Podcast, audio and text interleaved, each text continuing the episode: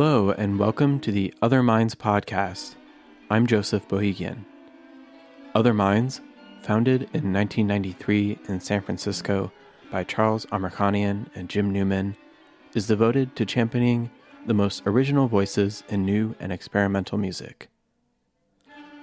On season two of the podcast, we're talking with the featured composers from our 27th Other Minds Festival, which will take place November 14th to 19th 2023 at the Taube Atrium Theater in Gray Area in San Francisco.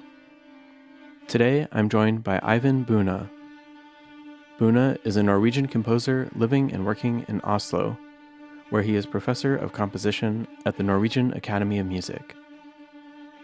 Apart from writing music for soloists, ensembles, and orchestras, Buene also frequently engages in collaborations with improvising musicians developing music in the cross section between classical notation and improvisation. In addition to music, Buene writes critiques, essays, and novels, and is exploring hybrid forms between music and text in large scale orchestral works. Welcome to the podcast, Eivind. Thank you. Nice to be here. What is your relationship with the music of the past? You've written there's obviously a multitude of frictions in the relation between historical material and engagement in the now, and that this friction motivates your own artistic practice. Yeah, it does in several ways. One way is that when you work with an institution like a, a symphony orchestra or that kind of, you work in that kind of space, there's so much energy there from the past, I feel. So as a composer, it's it's a little bit like exhibiting your work I mean, if you were a painter in a in a in a room full of old masters, you know, and working in the concert hall with the symphony orchestra, for instance, that would devote 95% of their time to old repertoire. It's this energy. So I feel when I when I enter that kind of space with my music, I need to engage with that. I need to work with that energy in some way, and I cannot wish it away. It's not I, I can't wish it was a white cube in a way. It has all these energies. So so that's that's one part of it. Um, another part of it, well, when I work with more kind of new music institutions, uh, let's say festivals or or new music ensembles specialized on new music, I don't that often engage with um, with the old. Sometimes I do if I want to, let's say, investigate what is chamber music, what is this room that we gather in without conductor and a kind of level playing field with musicians where anything can happen but of course in classical music very often we know very well what's going to happen. So sometimes i use i, I contact old music as a way to try to uh, to in a way discuss that room if you see what i mean. But there's also another thing about the past that uh, i think as composers when we deal with the past we transform the listening listening experience of the of the audience. But in a way not only does the past shine into into the present but in a way, we also transform the past. I can give you one instance. One, one example is uh, Berio as a piece, Sinfonia, which is a big orchestral piece, kind of early postmodern work, where one of the movements he takes a, a, a full scherzo from Mahler's Second Symphony and he writes his own stuff on top of that, and that Mahler scherzo just rolls on. And and now I can never hear that Mahler without also hearing Berio in my head, in a way. So uh, yeah, that's uh, some entrances to well working with the past in this way. Could you talk about what you call a telescopic mode of listening? Yeah, I think there's sometimes we talk about the past and we talk about the present, like this kind of dichotomy, or like there's two two uh, points in time. But for instance, I have a project I call Schubert Lounge, where I sing Schubert songs in my very own way. I transform them. Uh, I sing with my untrained voice, more like a pop singer. I also grew up with popular music, not with classical music, so that's kind of my natural uh, uh, mother's tongue as a singer. And then I accompany myself with a Fender Rhodes electric piano. So this singer-songwriter posture that I then developed there is, is a kind of a image from the 60s and 70s. The Fender Rhodes was in a way the Steinway of the singer-songwriter. So when I perform these Schubert songs, I mean, I do it in the now, in the present, uh, wherever I am doing it. And of course, it also says something about Schubert's songs. Uh, but it's also nodding to this whole tradition of popular music from the 60s and 70s.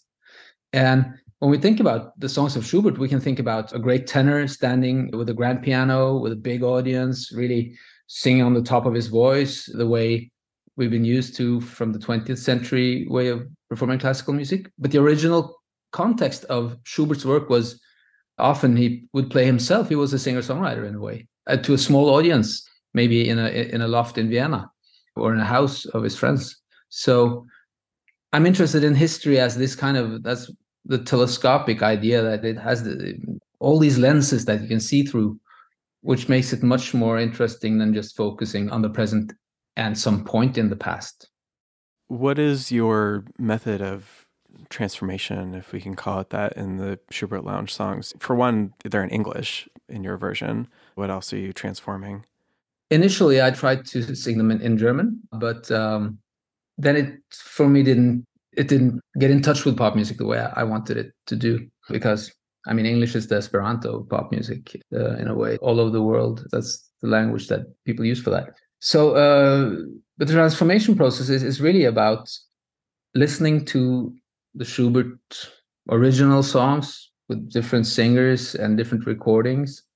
Sometimes sitting by the piano playing them myself. I'm not a very good pianist, but I do what I can. And and then trying to catch some phrase or some kind of gesture that stays with me and that I that I can immediately transform with my own voice. So it's a very physical thing. I sit down and, and I start to sing it. And if it's a beautiful phrase and I can imagine, oh, um, I can work with this, but if I can't really sing it the way I want, then then I can't do it. So so it's very different from I mean my training as a composer and my 25 years of working professionally as a composer. It's where I work with other people's bodies and i as a composer you kind of direct other people's actions on their instruments and, and the conductor's movements and all that. So you're kind of a, a working very intimately with other people's bodies but from far away. So this was really about turning that process on myself. And um, developing this uh, and transforming these songs through my own body so it's more a physical thing than a than a mental or intellectual thing for me i sing them and, and if i feel that i can that it sits with me in, in a good way, then yeah. And then of course, some of the songs I can sing almost uh, verbatim the Schubert, but just rephrase it.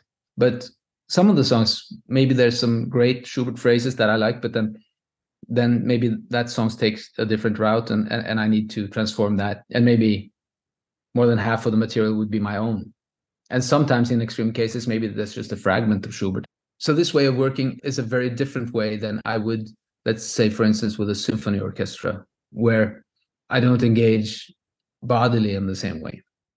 Yeah, and I mean the Schubert Lounge project has expanded into different, perhaps more chamber musicy versions as well. Could you talk about that further level of transformation? Yeah, yeah, absolutely. It's uh, well, it started just as an experiment. I'm sitting now in my loft here in Oslo where I work, and I wanted to uh, kind of recreate the original context of some of these songs. So I invited friends over here and said, "I'll play you some Schubert my very own way." And then I made a vinyl with four tracks on it. So it was really just a, a side thing, but a lot of people really enjoyed it. And and then a, a very good classical uh, baritone came to me and said, "Oh, I, I dig your stuff. Can we do something together?" so then I started composing a work where I would compose more kind of new music stuff for him to sing, and he would also sing some original Schubert. And we brought a soprano into it, and I do my Schubert lounge. So so that's a full evening with a chamber ensemble. And also, I have other musician friends that are excellent uh, performers, like Jakob Kullberg, Danish cellist, great cellist, uh, but he also likes to sing. And then he heard my stuff and said, "Oh, can you write something for me where I can sing and play the cello?" and so we ended up doing some stuff together and i wrote a set of songs for him based on mahler so yeah it's it's kind of um, i'm not the only person in the classical world that likes to sing just with the untrained voice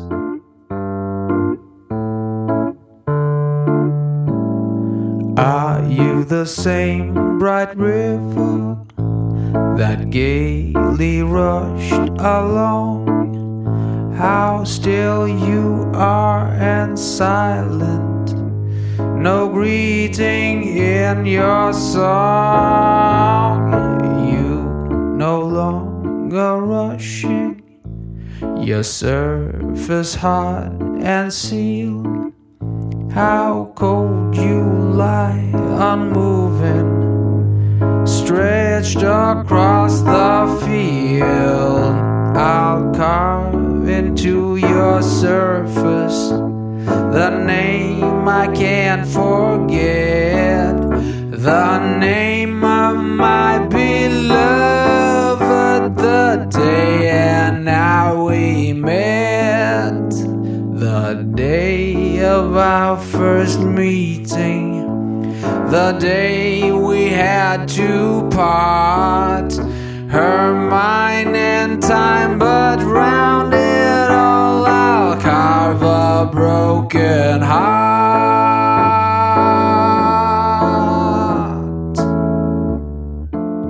My heart within this river.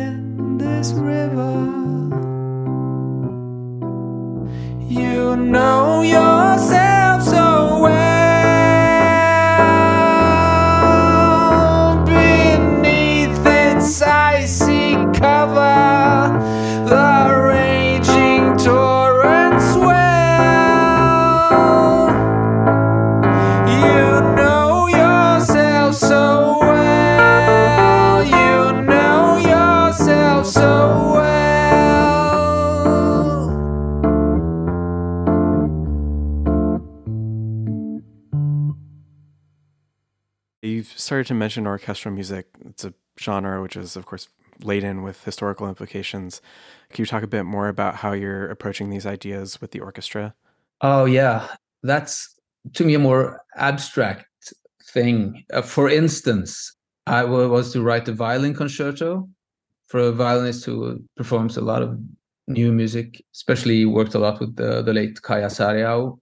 But still, I um, in a way, I couldn't imagine a violin concerto without Alban Berg's violin concerto kind of popping up in my head because also because it's it's a kind of proto piece as a very early example of postmodern music in, in the sense that he quotes the Bach uh, choral uh, Es ist genug in that piece. So so that's also a, a telescopic listening there that when I listen to Berg, I also listen to Berg listening to to Bach.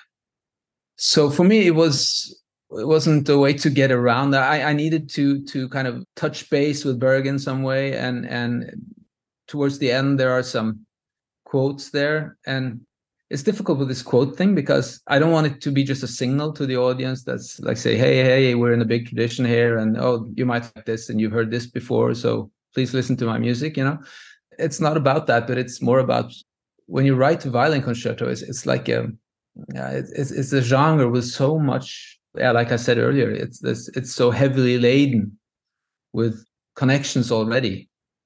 The sound of the sound of it, it, it comes with the world, and and uh, so maybe I, I would just feel naive if I didn't kind of acknowledge that and work with that personally. That, that I mean, that's a for for me personally. I think. Yeah, and there's there's one more thing about but Alban Berg when I was writing the violin concerto because then five years prior to that I'd published my first novel, and in that novel one of the main characters is a violinist preparing to play the Berg violin concerto. So I really thought a lot about how to fictionalize kind of a, a performance of, of Berg violin concerto. A novel is also a great way great place to to think about and and to kind of discuss and to criticize uh, the world of classical music and, and to celebrate it because you can make up fictional characters that do all kinds of things so when it was time for me to write my violin concerto i had already done this kind of legwork with with berg which is i think also a, a reason why it became impossible to not take that into to the work You mentioned that you're also a novelist in addition to being a composer, and you've described searching for hybrid forms in which text and music are equally important and dependent on one another. Can you talk about this idea in relation to your piece Blue Mountain? Yeah, Blue Mountain is is the first piece where I wrote a kind of uh, live audio play in a way. It's it's for two actors and orchestra, and the actors they're sitting on like audience chairs but on stage, like the soloist plays. So the audience would soon understand that they're kind of they're part of the audience, and we start listening to their conversation, and then they talk about a relation, and they talk about the music that they're here, and they talk about the past, and and that's of course then you can make a situation with, when they are listening to the orchestra which is playing right behind them and, and, and discuss what they're playing and then you can throw all of these old pieces into that mix. But there was especially one piece that was important for me and that was uh, the mahler song ich bin den welt abhanden gekommen because the text there is, is very the poet there Rückert talks about i have left the world. The world is now behind me. I i'm uh, alone in my heaven in my art. So it's a kind of strange is this the kind of guy who kind of escaped into art or, is it a suicide note or what what is this poem? And to me that Mahler song is that's the most beautiful song in the world.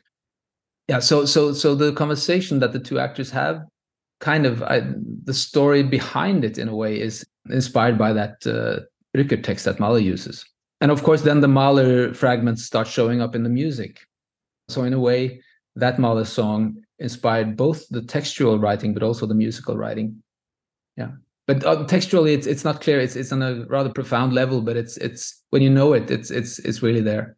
Do you feel like you were successful in elevating the elements of text and music to the same level or what did you learn from that process? Yeah it's a, it's a constant work that i'm in the process of it right now because in six weeks uh, we have a, a premiere of a new work in the same genre with a, with another orchestra and two different actors where I could try again and fail again and fail better, perhaps. No, but what I learned is some really banal things that, for instance, there were a part where I wanted the actors to keep talking. Um, I've written a long dialogue, but the orchestra was supposed to overpower them and to, so the audience wouldn't hear the words. They would just, you know, maybe some fragments. But the actors were really, really skeptical to that. They were like, if we are sitting on a stage and talking, people must hear us. I said, yeah, well, uh, trust the music. The music will tell the story. And they were just, no, no, no. So, so I, I had to let that idea go.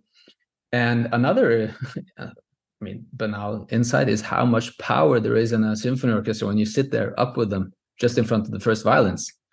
Uh, because what I'm aiming for in terms of dramatic dialogue, I want something very naturalistic, more akin to a, a film dialogue.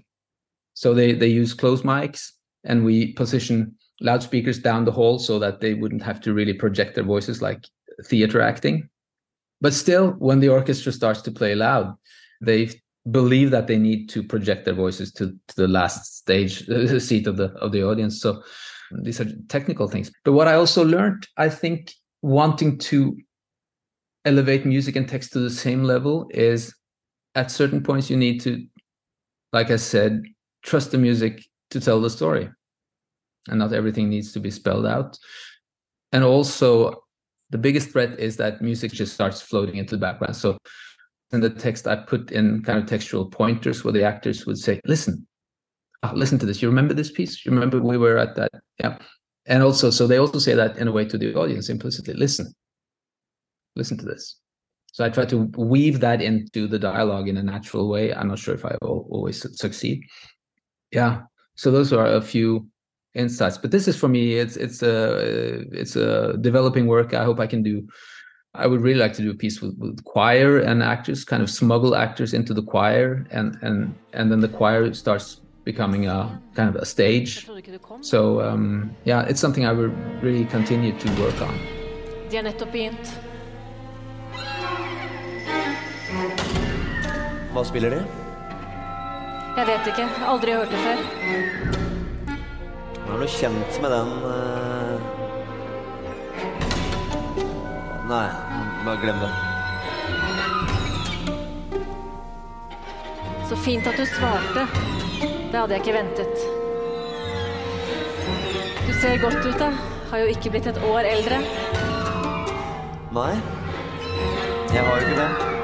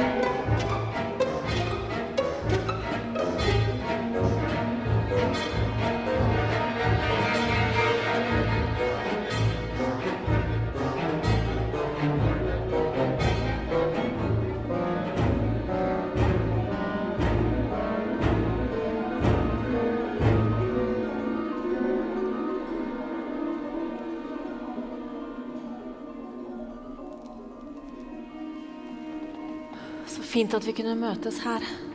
Ja. Nei, jeg har alltid likt meg på konsert, jeg, men ja, det vet du jo. Ja. Jeg syns vi hører hverandre på en annen, annen måte. Mm. Tiden blir liksom borte. Syns du det? Ja. Nei, for meg er det helt omvendt. Jeg syns tiden blir sånn helt konkret. Den kommer, og så går den, og den kommer aldri tilbake. Når jeg er på konsert, da, da mister jeg tidsfølelsen helt. Jeg. jeg drømmer meg bort og forestiller meg ting. Hør. Hør på det her.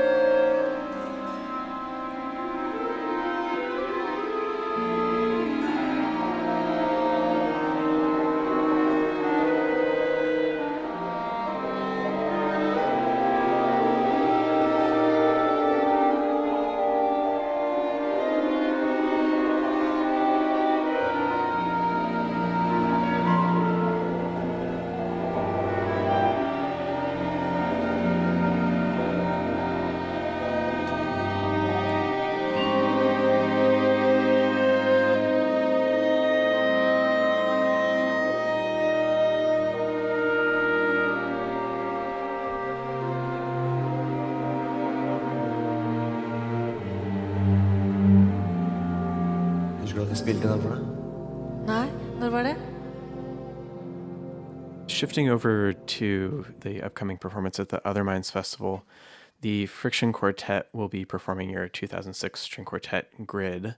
Could you tell us about that piece? Yeah, it's part of a big chamber music cycle called Possible Cities, Essential Landscapes. And at that time, every piece I wrote, I can tell you which novel or which book I was reading at the time because they, they kind of seep directly into my music. And for this chamber music cycle, it was Italo Calvino's Invisible Cities, which is a fictional uh, meeting between Kublai Khan and Marco Polo, where they have a lot of philosophical discussions. And at this time in 2006, I was very, um, I would say, obsessed with the gestural qualities of music, of music as a as a physical event, both in terms of how the musicians relate to their instruments, but also this kind of I like this jerky, um, energetic quality that would almost try to make the audience move in their chairs, like bumping into them with with the music. So so there's a lot of fast energy in that music and rhythms and gestures that that kind of uh, bounce around a lot and it's called grid because in this cycle the first half of the cycle is, is really about cities and kind of uh, city noise city life and all the superposed grids in a city. I mean we have the grids of the street you have grids of, of water and drainage and you have the grids of electricity and all these overlaid grids and, and of course of, of human inter um, so to me the city is just this, this web of connections. And that was really something that that I tried to there was energy there. I tried to get into the music. And then later in the cycle it's the pieces transform more to a more quiet where the landscape becomes more important as as a as an image for me. No but I think the most important thing is that it's it's a very typical piece of mine from that time because of all this gestural energy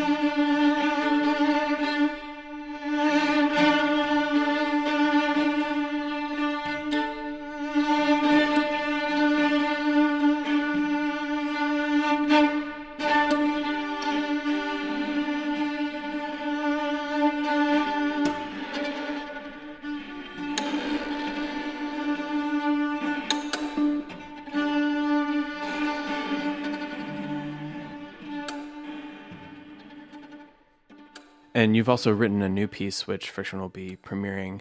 How has your either your composition in general or even just your string writing changed over those past 17 years since you wrote Grid? Oh, I think I think a lot. I think when I wrote Grid, it was about imagining some kind of gestural energy and then trying to get the players to in a, way act that or enact or act that out but in my present writing especially for strings it's much more, more about the latent quality of the instruments themselves. The fragility the touch of the finger on the string uh, the bowing positions. And a quartet is really a, a beautiful and and very i mean it can be so fragile and so brittle. At the same time a good string quartet maybe they've played together for for 10 years 20 years something like that and then they're i mean it's it's it's like a super honed instrument for music or and so it's this duality by by this, the virtuosity of, of, of the string players but also trying to catch this this fragility. And then to get that i try to go really deep into into the instruments themselves and let the music grow out of that instead of kind of putting my grid as it were on the music. Yeah.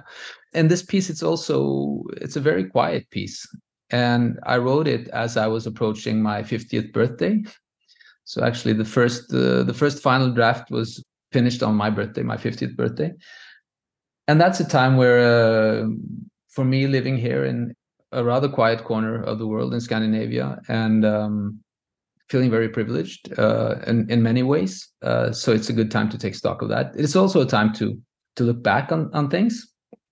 And one of the things I looked back on too was was this like in the in this uh, music cycle, chamber music cycle that I was talking about, there's uh, a lot of energy, but there's these pockets of of quietude. And then I would look back to these pockets of, of quietude and and put those center stage and really look into those and, and develop those and, and, and go into those in a way that I haven't done before. So it's it's maybe something that has been latent in my music that now in this piece chorales is a series of, of rather simple harmonic structures that in some ways are always slanted or put askew or there is some kind of collision and friction in it because even though I like the quietude and want to explore this stretched out time spaces for me it must always be some friction there. There must be no pun intended but, the name of the quartet. But uh, no but, but truly the, the, the, even in the most uh, i mean harmonious and beautiful passages there must be friction. There must be some kind of uh,